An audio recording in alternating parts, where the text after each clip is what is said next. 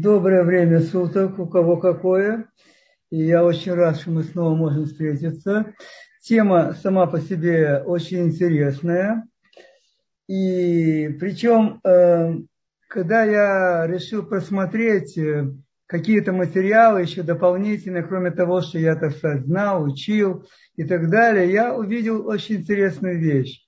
Во многих э, сообщениях по иммунной системе они все просто э, забиты специальными терминами. То есть все название клеток, все, все идет. И я не знаю, насколько людям, которые хотят что-то узнать для себя, хотят что-то услышать, это очень нужно. С другой стороны, если эти сообщения даются для специалистов-иммунологов, то они не на уровне иммунологов находятся, и для них это совершенно вообще не нужно.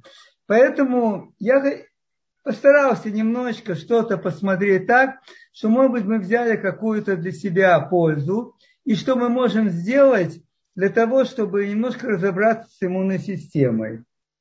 Значит, вообще организм человека, он находится в определенном постоянном состоянии. То есть то, что называется гомеостаз.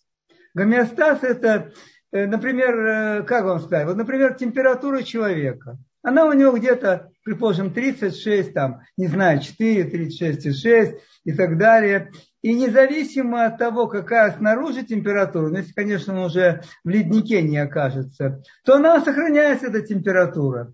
Точно так э, состояние гомеостаза нашего поддерживает легкие, кишечник.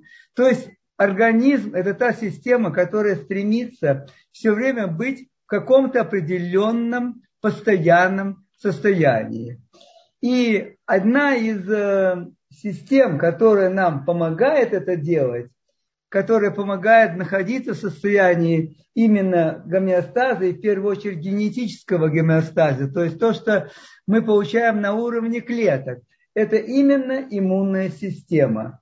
Причем иммунная система сама по себе очень интересная вещь. Дело в том, что э, это не один орган какой-то. Если там мы возьмем наши знаем органы, это причем один орган, ну там э, кишеч, э, желудочно-кишечный тракт, несколько органов, но все-таки это какая-то общность. Иммунная система – это не один орган. Это, это система, которая состоит из органов, во-первых, во-вторых, из клеток.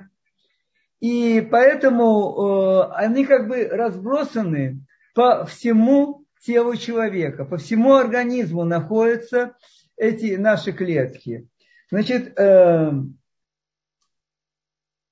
как, э, из чего же состоит в первую очередь эта э, иммунная система? В первую очередь состоит она из, э, из возьмем вначале из начала, откуда идет.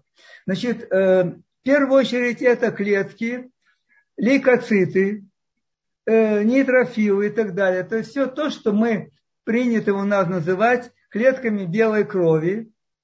И все эти клеточки, они образуются у нас в костном мозге. То есть костный мозг – это основной как бы завод, основная фабрика, где происходит образование этих клеток. Теперь, После того, как эти клетки образовались, то они дальше переходят на другой уровень, и это в первую очередь уже те органы, которые отвечают за иммунную э, реакцию нашу, за иммунную систему. Это в первую очередь такие органы, как э, вилочковая железа, которая находится за грудиной у человека, и в которой фактически формируются очень многие клетки, которые ответственны за наш иммунитет. Кроме всего прочего, и также еще у нас есть э, органы, которые э, влияют на состояние. Это гипоталамус. Он э, руководит как бы выработкой всего. Теперь у нас есть не знаю, можно назвать это органы, наверное, это органы, которые находятся на переднем плане и которые как бы встречают на себя, принимают это э, воздействие внешних факторов. Какие же это органы? Вот, например, мы с вами давайте посмотрим такой факт. Э, например, человек даже спал, предположим, его укусил комар. Он не почувствовал этого укуса. Пускай это не, не больно, ничего, не почувствовал это. Но в то же время, когда утром, предположим, просыпается, а может даже не утром, то он видит, что нам, есть у него какое-то место, где есть краснота, где есть припухлость, отечность. То есть, э, если бы не было реакции нашей иммунной системы на такое воздействие, то мы бы даже, может быть, и не почувствовали бы, и не знали бы, что такая, такая вещь произошла. А в первую очередь благодаря тому, что иммунная система тут же реагирует на какое-то вмешательство, из-за этого мы и видим, видим реакцию. Кроме всего прочего, если мы, э, человек поцарапал руку, может быть, даже где-то порезал ее, у кого гвоздем ржавым, и если бы не было э, вмешательства иммунной системы, если бы иммунная система тут же не сработала, то это могло привести к очень плохим последствиям и могло бы достаточно печально заканчиваться для человека. Но мы знаем, что этого не происходит. Почему? Потому что у нас сразу же вырабатываются клетки, которые начинают моментально воздействовать на то, что входит в организм. Причем, что является как бы чужеродным? Чужеродным для организма человека является очень много факторов. Например, ну, в первую очередь, то, что мы как бы привыкли видеть на поверхности и так далее. Это бактерии, вирусы, это э, различные грибки, это гельминты. Не только это, а сколько разных повреждающих факторов, которые ежесекундно, можно сказать, воздействуют на организм. Это разные мутационные факторы, это канцерогенные э, вещества. Это все, что нас окружает, и все это воздействует на наш организм. И если бы не эта замечательная иммунная система, которую Ашем э, нам подарил и, и дал нам, то, в общем-то, не знаю, насколько сколько времени мог бы существовать человек. И поэтому, значит, э, что происходит, когда э, повреждается первый барьер? А первый барьер, это, я уже вам сказал, это может быть кожа, это могут быть миндалины, самые разные, которые у нас существуют. Это все слизистые, которые, слизистые э, бронхов, дыхательной системы, слизистые кишечника. Все это защитные такие посты, форпосты, которые защищают от преткновения. Но происходит то, что происходит иногда. И поэтому тут уже начинает включаться сама по себе иммунная система.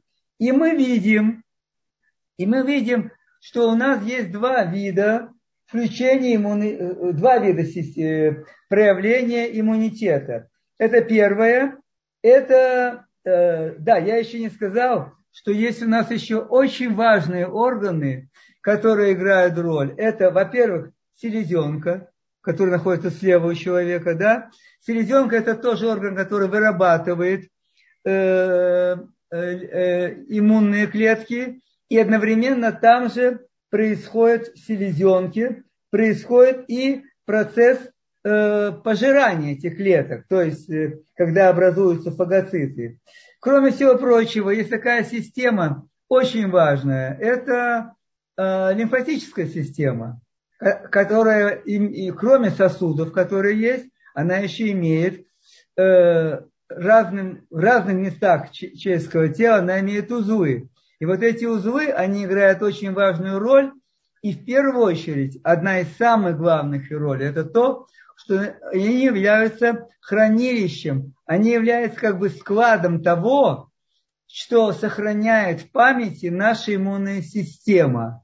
То есть именно в лимфатических узлах накапливается та информация, которая организм когда-то, может быть, несколько лет назад, а может быть, даже десяток лет назад, перенес какое-то заболевание, перенес какую-то инфекцию, и у него сохранилась память об этих, об, о том, что он перенес. И теперь, когда снова это повторяется, то тогда уже включается э, вот это вот, э, вот этот, э, ну, в общем-то, возможность из этого склада вытащить то, что уже было, и помочь организму среагировать на это. Таким образом, мы можем сказать, что э, значит, у нас есть два вида иммунитета. Это реакции. Это первое, это врожденный, неспецифический иммунитет. Это, например, то, иммунный ответ, если правильнее сказать. Это то, что, например, как я сказал, вот комар укусил, порезы и так далее. То есть нету специфичности какой-то особенности данной реакции. Тут же организм начинает работать, и тут же э, э, туда направляются клетки, клетки лимфатические направляются туда, и они начинают там пожирать то, что там появилось. Это не специфическая реакция, которая часто, она действительно очень важна. И без нее, в общем-то, неизвестно, как мы могли бы продолжать существовать. Дальше у нас возникает также э, специфический есть иммунный ответ. Это тот ответ, который основан, как я только что сказал, на опыте, на опыте организма, что данная реакция уже она была. И вот этот вот специфический ответ, он занимает определенное время, потому что э, надо разобраться, надо клеткам понять, что было, когда было и как. И этот ответ может иногда занимать от нескольких дней до двух недель. Теперь, какая э, реакция? Ну, ну, предположим, мы только что с вами говорили. Э, порезал человек руку, царапина, серьезная, менее серьезная. Какая же реакция? Как в данный момент э, организм себя ведет? Туда, тут же в это место направляется сразу э, Э, направляются сразу э, э, клетки иммунной системы, и в первую очередь туда приходят макрофаги и нейтрофилы. То есть само по себе нейтрофилы – это клетки, которые начинают как бы ограничивать, ограничивать это место, чтобы данное воздействие не распространялось дальше. И потом подходят туда макрофаги, это клетки, которые по само по себе слову, фаги это фагоцитоз, это поедание. Клетки, которые уже съедают этот объект, который там появился. Но иногда воздействие это может быть очень массивным. Очень много бывает, э, попадает инфекционных каких-то веществ, попадает много вирусов.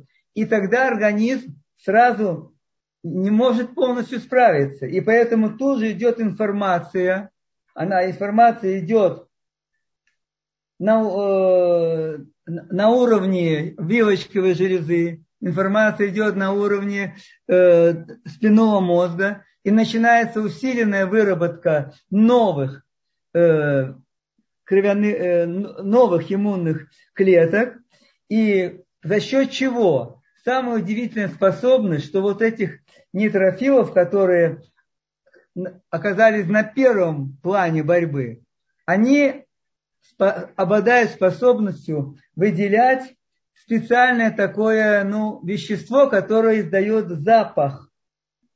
Эти клетки, э, это вещество э, значит, называется цитокины. То есть цитокин – это то, что вызывает запах. И на этот запах уже устремляются и макрофаги, и нейтрофилы. То есть устремляются все, так сказать, вот эта армия наших иммунных э, клеток, которые могут тут же помочь организму. Теперь, что мы можем э, сказать, то есть таким образом, как может себя вести наша иммунная система? Могут быть два варианта. Первый вариант – это когда есть слабый иммунитет, и довольно сильное воздействие бактерий, вирусов, как в настоящее время мы говорим. И тогда, как правило, развивается тяжелая форма инфекции. Может быть, другое состояние, когда сильный иммунитет и сильный вирус. И то, и то в выраженной форме. И вот в этом случае уже реакция инфекционная может быть э, намного слабее, а может быть и вообще даже организм, в общем-то, и сам побудет, и не, мы даже не будем, в общем-то, ощущать этой реакции. Теперь, э, если мы посмотрим, если мы посмотрим, как работают, э, э, как работают клетки, то э, мы увидим, что обладает очень удивительная вещь, это именно та память, которая есть. И поэтому, когда э, включается неспецифический, то есть специфический иммунная реакция, ответ, вот тут это срабатывает. И на основании этого можем э, сказать, что, например, когда-то человек был привит от какой-то болезни, предположим, Самые разные могли быть, например, эти заболевания. И организм это помнит, и эти клетки сохраняются, и они работают. Здесь есть э, только, может быть, одна такая вещь, о которой сто, стоит сказать. Это то, что наиболее выраженная реакция и наиболее сильная реакция и сила иммунной системы, она в общем-то, до определенного возраста. То есть э, где-то примерно от двух с половиной, трех лет и, предположим, до 20-22 лет. После этого реакция иммунной системы начинает снижаться. В первую очередь это видно на состоянии вилочковой железы, тимус. Считается, что уже где-то к 45-50 годам примерно 90% это вилочковой железы, которая основная, которая отвечает именно за формирование э, сильного иммунитета. Она уже на 90 примерно процентов состоит из соединительной ткани и жировой ткани. То есть активных клеток там становится намного меньше. И поэтому это все и определяет. И мы знаем, что реакция человека с возрастом на какие-то различные инфекционные агенты, на какие-то ну, бактерии, еще что-то, она значительно ослабевает. Кроме всего прочего, мы также знаем, что, например, с возрастом э, организм более подвержен различным мута, мута, мута, мута, мутагенным веществам, различным канцерогенным веществам, то, что нас окружает постоянно. Поэтому это надо очень хорошо об этом помнить. И что в целом, потому что я думаю, это одна из главных наших задач, о которых мы говорили, что в целом человек может, что мы можем с вами сделать для того, чтобы все-таки как-то Э, поддерживать на достаточном уровне свою иммунную систему. Очень интересно проведены были исследования, которые показали, есть так называемые вещества, которые называются иммуностимуляторы, иммуномодуляторы. То есть вещества, которые как бы стимулируют деятельность иммунной системы. И что оказалось?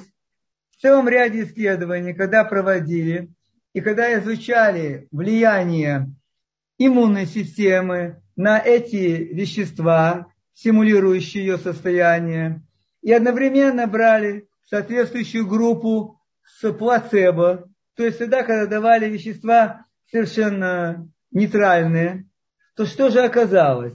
Оказалось, что реакция организма на влияние воздействия этих веществ и на влияние плацебо, она примерно одинаковая. То есть само по себе э, влияние каких-то стимуляторов иммунной системы, оно не оказывает того воздействия, которое нам бы очень хотелось бы иметь. И что оказалось? Оказалось, что другие воздействия, именно физические воздействия, которые могут привести, они оказываются более эффективными и более имеют э, более выраженные. И в частности, это такие вещи, как э, общий образ жизни человека. В первую очередь это его двигательная активность, нахождение его на, на свежем воздухе, на солнце. Все это оказывает намного более эффективное влияние, чем другие различные иммуностимуляторы. Дальше это правильное питание. То есть питание, которое ограничивает поступление различных, э, ограничивает поступление различных неблагоприятных веществ в организм и в то же время дает достаточное э, питание с точки зрения белков, жиров и иммунным клеткам, которые могут нормально развиваться. И когда костный мозг может хорошо это э, получать из этого питания и активно работать. Значит, э, что еще, например? Э, такие натуральные препараты, о которых, в общем-то, все довольно хорошо знают. Это фитонциды, это флавоноиды, например, такие как хрен, лук, чеснок, брокколи, зеленый чай, другие овощи, например, как перец, помидоры, они э, очень оказывают хорошее стимулирующее воздействие на организм. Также, например, установлено влияние на организм – это массаж. Массаж как висцеральный, то есть непосредственно э, органов, таких как печень, кишечник, селезенка. Также массаж рефлексорный, рефлекторный. Это стопы, это кисти, которые по точкам оказывают очень большое воздействие. Дальше, например, и когда мы говорили о питании, здесь надо помнить, что именно качественный белок и хорошие качественные жиры, которые э, являются основой для формирования как самих клеток, так и их мембран. И поэтому все это может принести очень большую пользу. Причем откуда, откуда мы можем получать эти вещества? Сейчас мы немножко поговорим о БАДах, то есть о биологических добавках. Но основа все-таки того, что мы можем дать нашей иммунной системе, это именно натуральные продукты, из которых можно многое получать. Например, в первую очередь, например, куриные яйца. Куриные яйца теперь, по мнению очень многих уже исследователей, слава Богу, говорится, что хорошо, если человек будет съедать одно-два яйца ежедневно в день. Э, конечно, безусловно, я, как и много раз уже говорил об этом, что яйца, конечно, безусловно, должны быть э, органические. То есть те, которые э, не содержат в себе многие гормональные вещества, антибиотики и так далее, которые получают э, куры в курятниках. Это теперь, э, это орехи. Орехи, особенно такие орехи, как миндальный орех, грецкий орех. О грецком орехе я говорил уже, что тяжело найти грецкий орех, чтобы у него жир был не окисленный. Но, может быть, иногда бывает, и может кому-то может это повести. Дальше. Очень важную роль в нашем питании для поднятия именно иммунной системы и реакции иммунитета. Это играют э, морские водоросли, потому что там содержится достаточно много различных минеральных веществ, в первую очередь таких как йод, как магний, калий. И жирные сорта рыбы. Это тоже очень важно, потому что именно здесь мы можем получить те виды жира, и в первую очередь это омега, омега-3, омега-6, которые э, именно нужны для построения э, клетки, для построения мембран клеток. Причем э, я бы просто, в общем, немножко обостерег людей, которые считают, что одним из лучших средств получения жир, жирных рыб и получения омега это является салмон. Салмон это, если мы, мы говорим опять-таки о салмон, который э, разводится, не говорим о, о диком салмоне, который, в общем-то, в Израиле, например, он не продается. В других странах, возможно, он бывает, но стоимость его тоже совсем не маленькая. Вот. Поэтому одно из лучших рыб, которые мы можем, можно порекомендовать, и это по опросам, которые были проведены в очень многих странах, это такая рыба простая, как э, скумбрия. Скумбрия или, по-моему, на английском и на иврите она называется макарель. То есть это рыба морская, она из э, холодных э, морей, во-первых. Во-вторых, у нее действительно большое содержание именно э, э, жиров, таких как омега. И поэтому очень бы я бы посоветовал бы ее использовать в своем питании. Тем более, что приготовление ее, в общем-то, несложное. Дальше. Одним из доступных продуктов, которые можно применять, это чия. Чия – это шалфей, как бы. Это Э, я думаю, все это знают, не буду долго останавливаться. Еще в питании ацтеков писали, она является, являлась одним из основных продуктов. Потом как будто бы потеряли ее возможность выращивать. Но теперь, слава богу, ее выращивают во всех странах. И именно чия содержит, прекрасно является источником омега, прекрасным. Есть масса рецептов, можно как-нибудь будет даже поговорить.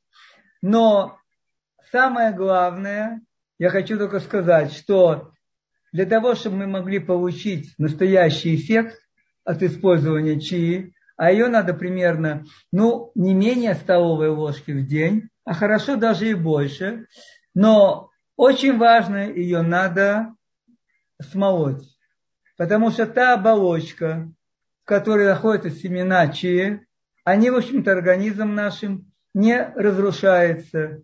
И поэтому эффективность усвоения очень низкая. Если не сказать, что вообще никакая. Поэтому я очень рекомендую э, смолоть любой кофемолке, это мерится. Единственное, что надо помнить, что молоть ее нужно перед использованием в пищу, добавлять ее можно в любые блюда. Вот. И тогда действительно человек может получить настоящий полноценный источник омега. Причем достаточно, ну, в общем, недорогой, простой. Теперь э, тоже очень важную роль для того, чтобы получить э, минералы, которые нам нужны, это авокадо. При условии, что авокадо мы можем получать качественное авокадо. Теперь, э, если мы говорим, э, если мы говорим о влиянии в целом состояния человека, то совершенно четко установлено, это э, влияние на силу иммунитета, на активность, на проявление иммунной реакции. Это такие факторы, самые простые, жизненные, бытовые, которые есть, это, во-первых, настроение человека. Чем хуже, тем слабее наша реакция организма. В первую очередь я имею в виду иммунной системы. Различные стрессовые, стрессовые воздействия. Причем достаточно много исследований на эту тему, где показано это.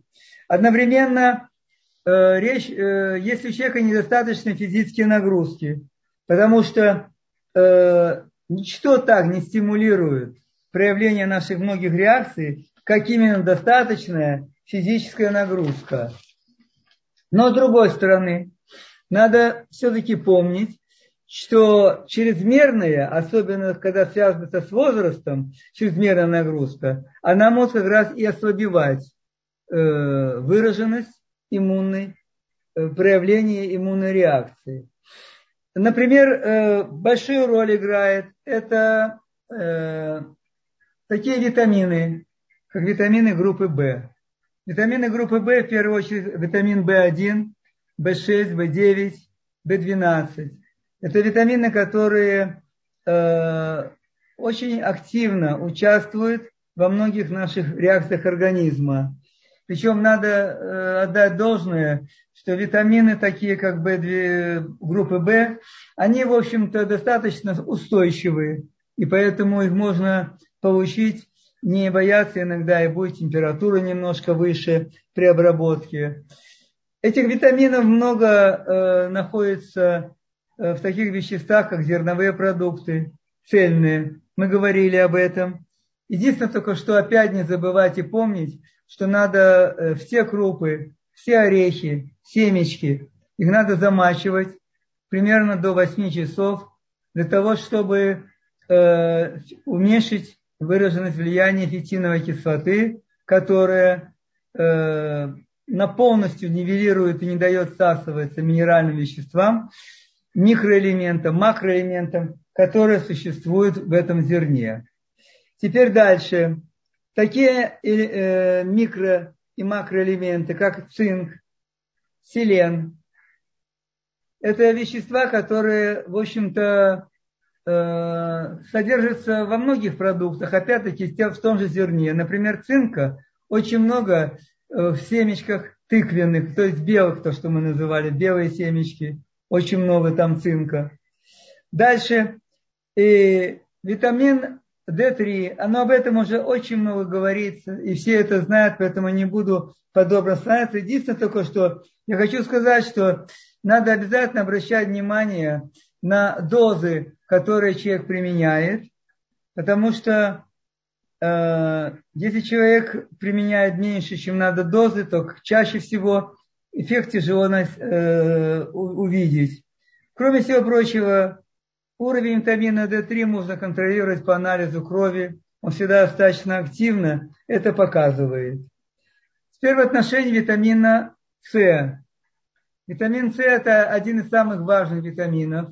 И была, э, я думаю, даже многие, может быть, читали, знали, что было такое известное, нашумевшее открытие, как бы Полинг, это врач, ученый точнее, ученый биохимик, который доказал на себе, кстати, это что очень интересно, на своем личном опыте только, доказал влияние больших доз витамина С вплоть до того, что он показал это лечение э, даже раковых заболеваний.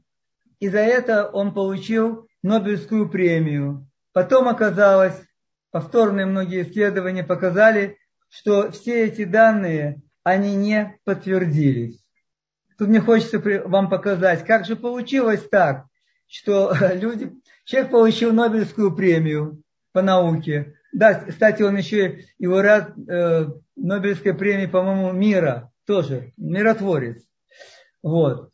Значит, как же получилось так, что столько было всего? Оказывается, здесь большую роль, как всегда, сыграли журналисты, которые, не разобравшись, могут быть, серьезно, еще, которые подняли это все, и на весь мир это все разошлось.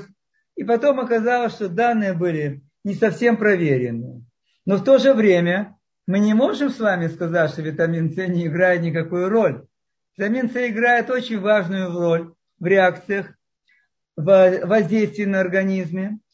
И разные дозы рекомендуют. Кто-то говорит о суточной дозе 250 миллиграмм, кто-то говорит 500. Может состояние, когда человек Э, ослаблен, простужен и так далее, может даже немножко больше надо, но совсем не, не требуется никаких огромных этих доз витамина С.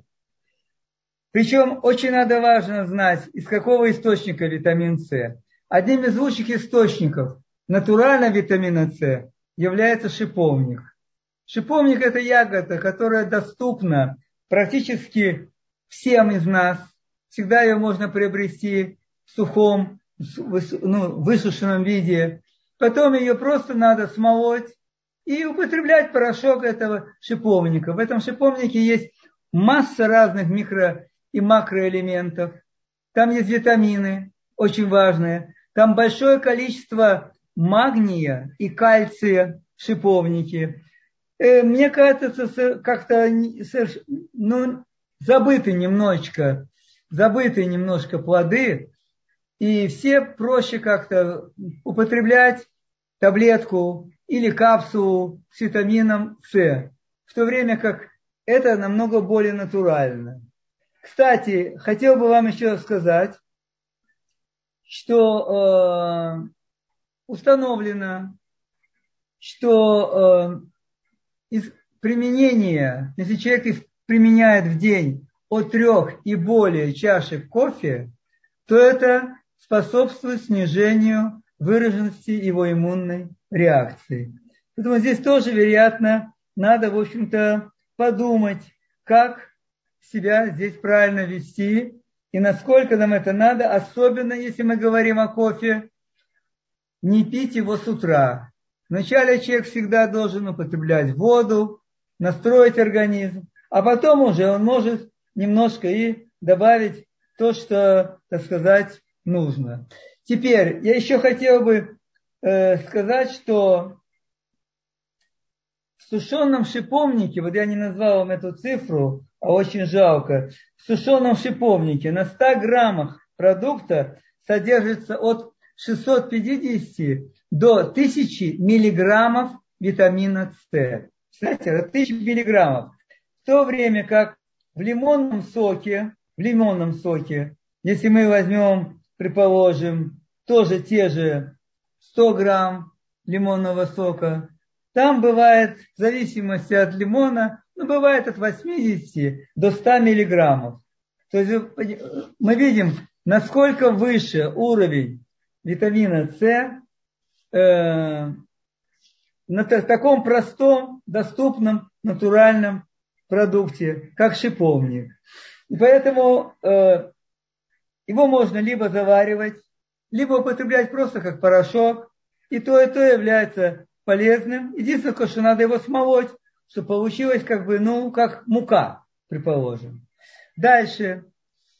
Э, если мы с вами говорим о различных пищевых добавках, сейчас уже надо скоро заканчивать, если мы говорим о добавках, то э, почему я говорю сделать упор на натуральные продукты? Потому что если мы вас с вами, давайте посмотрим. Прекрасный продукт. Вот недавно даже я, предположим, нашел у себя еще э, банку. Там, э, значит, масло чеснока и масло петрушки. Казалось бы, прекрасная вещь. Они находятся в капсулах. Капсулы такие масляные. Не э, капсулы, которые в порошке бывают, но это, кстати, не играет роли. И какой же состав капсул там написано? Там написано очень просто. Это соевое масло, это глицерин и так далее. Это вещества, которые совершенно четко установлены, что они достаточно отрицательно влияют на наш организм. И поэтому, если мы с вами посмотрим, многие э, добавки пищевые, они чаще всего, они именно упакованы в капсулы, потому что так удобнее их использовать, действительно удобнее использовать. Либо они в, таблет, в форме таблеток, а там сколько разных веществ, которые нам совсем не нужно употреблять э, вместе с этими добавками пищевыми. Поэтому э, я э, просто ну, из своего как бы опыта советую очень многим. Это хорошо, если мы будем с вами достанем содержимое капсулы и выпьем его без капсулы. Вот. Теперь еще одна очень важная вещь, которую тяжело тоже присмотреть, это очень полезные добавки чеснока. Они есть в очень разных формах выпускаются. Но, э, к сожалению, я нигде не нашел на бутылках даже у хороших фирм, откуда этот чеснок получается. Почему я об этом говорю? Потому что вещь установленная, она достаточно опубликована много статей о том, что, например, э, чеснок, который выращивается в Китае, использует одно из веществ, которые э, являются мамаш, ядохимикатом. И серьезным ядохимикатом. Я, к сожалению, не записал и не подготовил, чтобы сказать его название. Поэтому, э, если этот чеснок, который получается, и масло его добывается из чеснока, выращенного в Китае, я не говорю о других продуктах из Китая, э, не хочу делать пока особо антирекламы. Вот то э, я думаю, что, может быть, лучше воздержаться от подобного продукта. Это э, лучше не навредить, чем применять. Поэтому э, даже в магазине, если я знаю, что в Израиле, например, по-моему, основ... большей частью чаще продается китайский чеснок, который продается в таких сеточках и так далее. В то же время, слава Богу, есть достаточно много мест, где продается испанский чеснок, который я рекомендую покупать. Вот. Поэтому очень надо внимательно смотреть и не считать, что э, вот эти вот да, э, добавки пищевые, что они являются мамаш панацеей от всего. Мы можем иногда принести себе достаточно много вреда и очень сильно нагрузить нашу иммунную систему, потому что те свободные радикалы, те мутагенные вещества, те токсические вещества, которые образуются из той же самой капсулы, из тех же продуктов, которые используются как сырье для их, это может привести не столько к положительному эффекту, сколько, наоборот, может дать нам достаточно нехорошую реакцию. И я думаю, что у нас остается немножко времени, поэтому если это время оставим на вопросы, то, пожалуйста, Батшева. Да, спасибо большое. Здесь есть несколько вопросов, которые уже пришли к нам. Спрашивают, есть ли содержание витамина С в чае шиповника? Э, смотрите, если вы имеете в виду пакетики, где используется ну, используется такой, ну, я вообще называю это как мусор такой, да, то я не думаю, что там есть много, там это вкусно, все это хорошо, но я не думаю, что это может быть источником серьезным витамина С. Я бы рекомендовал бы все-таки это постараться найти плоды шиповника. Это несложно, совсем несложно. Даже во многих магазинах таких серьезных магазинов, где продают специи разные, там есть и шиповник тоже. Все. Э, как звучит на иврите шиповник, спрашивает? Э, верет канин, по-моему. Верет канин. По-моему.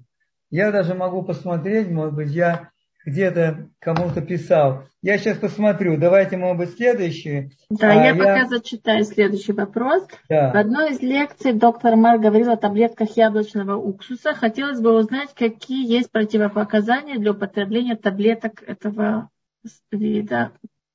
Э, вообще, если честно вам говорить, то, что я... Нет, не нашел я, к сожалению. Я знаю точно, что верет, то есть это роза. А канина это, в общем-то, на английском, я не знаю, как точно, может быть, на иврите, но я думаю, что вам скажут. Э, я не нашел каких-то серьезных, не, не что серьезных даже, не нашел таких противопоказаний, которые бы говорилось, о, что противопоказаны для применения таблеток. Конечно, опять-таки мы говорим о таблетках яблочного уксуса. Это уксуса хорошего, настоящего уксуса, и опять-таки органического, понятно, из органических яблок, и которые добыты. Это они дороже, понятно, как и сам яблочный уксус хороший. Я, по-моему, даже уже говорил, что, например, бутылка, э, даже там, по-моему, пол-литра всего лишь, хорошего яблочного уксуса, она стоит где-то 70 шекелей.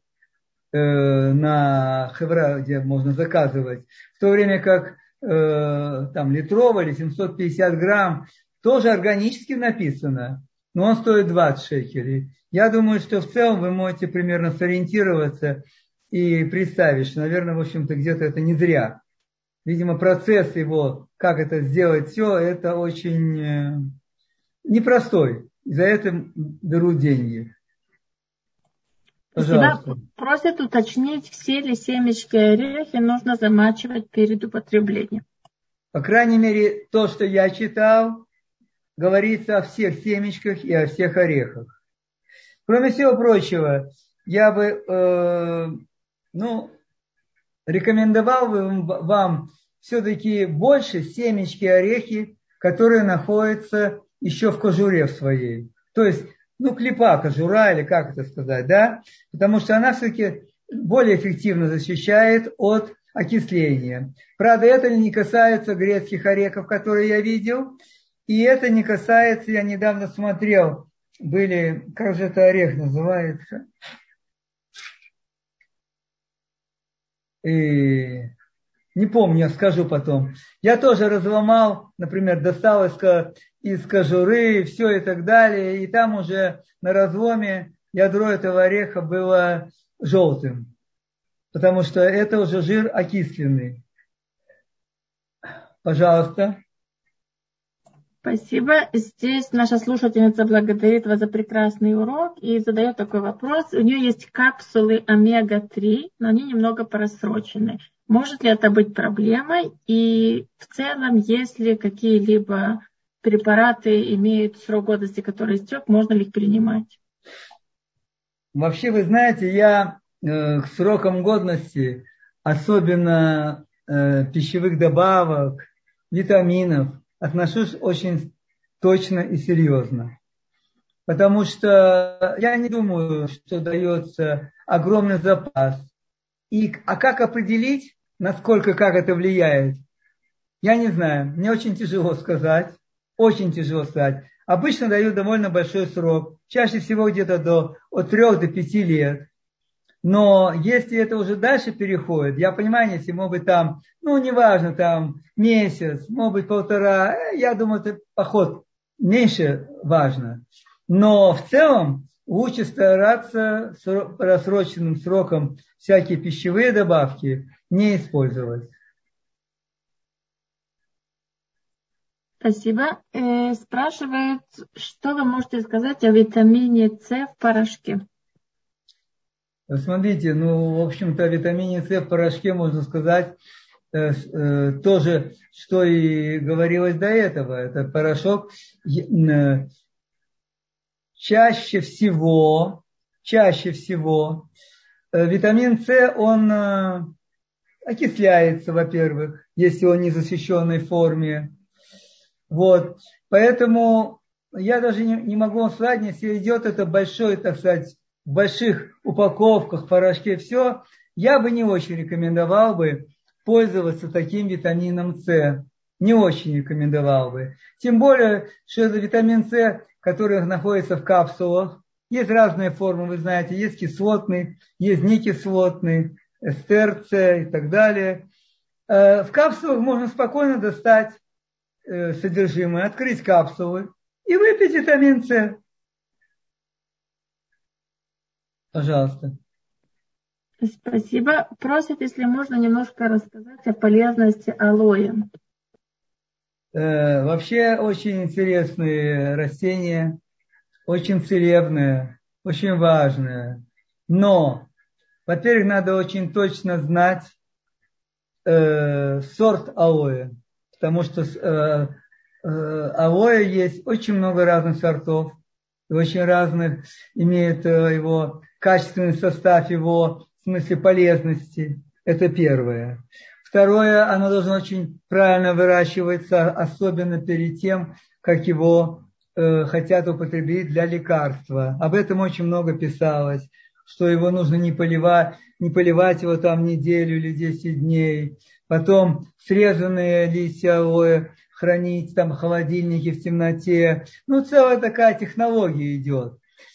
И сказать, как используется, как точно используется э, точно технологии, по технологии все эти производители, которые пускают алоэ, мне очень тяжело сказать. Я не хочу ничего говорить плохого, но в то же время у меня всегда есть определенное недоверие и сомнение, когда речь идет о больших объемах, которые выпускаются. Например, я прекрасно видел своими глазами как добывается э, льняное масло.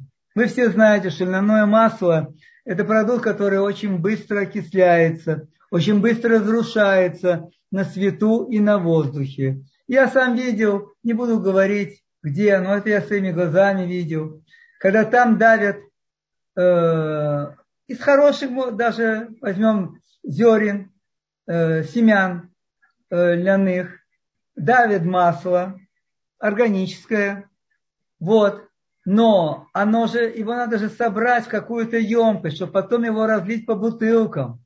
Это не то, что, предположим, нажал, сразу образовалось 20 литров масла, и вот тут же моментально, почти без доступа воздуха, разлили в бутылки и так далее. Это невозможно сделать. Я, я вам честно скажу, может быть, какие-то есть крупные производители, у которых это все налажено. Но то, что я видел, и то, что продается, и продается за большие деньги, это масло, причем с соблюдением там. Оно в темной бутылке, все и так далее. Но оно уже ничего не стоит, потому что оно просто капово, пока там наберется определенное количество этого масла. Поэтому как добывается алоэ, сок алоэ, различные экстракты, джель, э, гель и так далее, я не знаю, я не могу вам сказать. Всегда там, где есть большое производство, там есть достаточно возможностей для определенных нарушений. Хотя, кто знает, возможно, есть и идеальные. Не могу вам сказать. Спасибо. Здесь в чате нам уточнили, что шиповник на иврите называется вередбар. Ну, вередбар, дикий, да, дикая да. роза. Есть еще да. какое-то название. Вот вередбар я как раз помнил, но не, назвал, не сказал, потому что сомневался. А еще какое-то есть название. Вот. И задают нам такой вопрос, о чем говорит пониженная температура тела до 35 градусов, которая повышается при употреблении спирулины и морских водорослей. Щитовидка в норме. Ну, это очень интересно. Мне как-то не очень приходилось много иметь с этим э, делать. Тем более вот это очень фактор интересный, который вы сказали. То есть при приеме спирулины и чего еще? И что еще? Минутку я... Батшева, спирулина да, да, да. и что? И морских водорослей. Ага, и морские водоросли. То есть тогда темпер... как бы температура становится выше. Получается. Это да, очень... При, при их употреблении очень... она повышается. Да, очень интересно. Не могу ничего сказать, у меня нету. Я постараюсь посмотреть, можно ли что-то по этому вопросу найти, потому что это даже мне, мне это очень интересно тоже. Пожалуйста. Спасибо. Следующий вопрос. Э, что вы думаете о кокосовом масле для приготовления еды? Чего приготовления? Еды. Да, я очень хорошо о нем думаю. Масло, которое имеет очень высокую точку э, горения. Вот, это примерно где-то 240-250 градусов даже, кокосовое масло. Кроме всего прочего, кокосовое масло, оно само по себе является продуктом, который э, содержит очень много полезных веществ. И если с Божьей помощью мы, это, наверное, через две недели, может быть, да, не урок, мы будем говорить о, эм, о состоянии, как сохранить мозг наш в нормальном состоянии. Вот там мы более подробно поговорим. Но я бы очень рекомендовал бы всем использовать для приготовления э, кокосовое масло. Кроме всего прочего, э, на хевре, э, хевра iHerb они продают кокосовое масло с вкусом сливочного масла.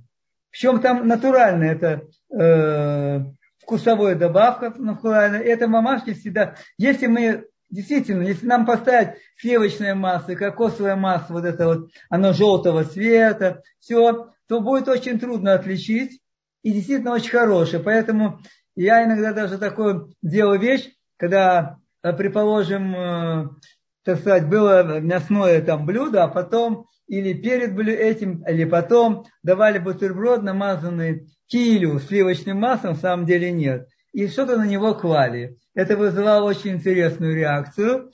Но это очень хорошее масло, его можно использовать даже и для приготовления еды. Есть еще некоторые масла, которые добываются из кокосового, но мы поговорим тогда, в следующий раз. Спасибо большое. К сожалению, наше время уже подошло к концу. Я озвучу, озвучу последний вопрос, который у нас есть в чате. И что можно сказать о таких добавках, как бефунгин и эулетокок? Огромное спасибо за ценную информацию.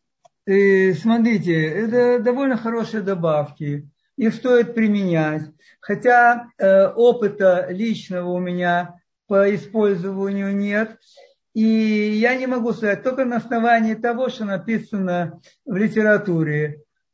Э, довольно хорошее, да, я еще не сказал, одна из таких эффективных добавок, которые стоит употреблять, это тоже это кверцетин. Я очень бы советовал бы. Кверцетин.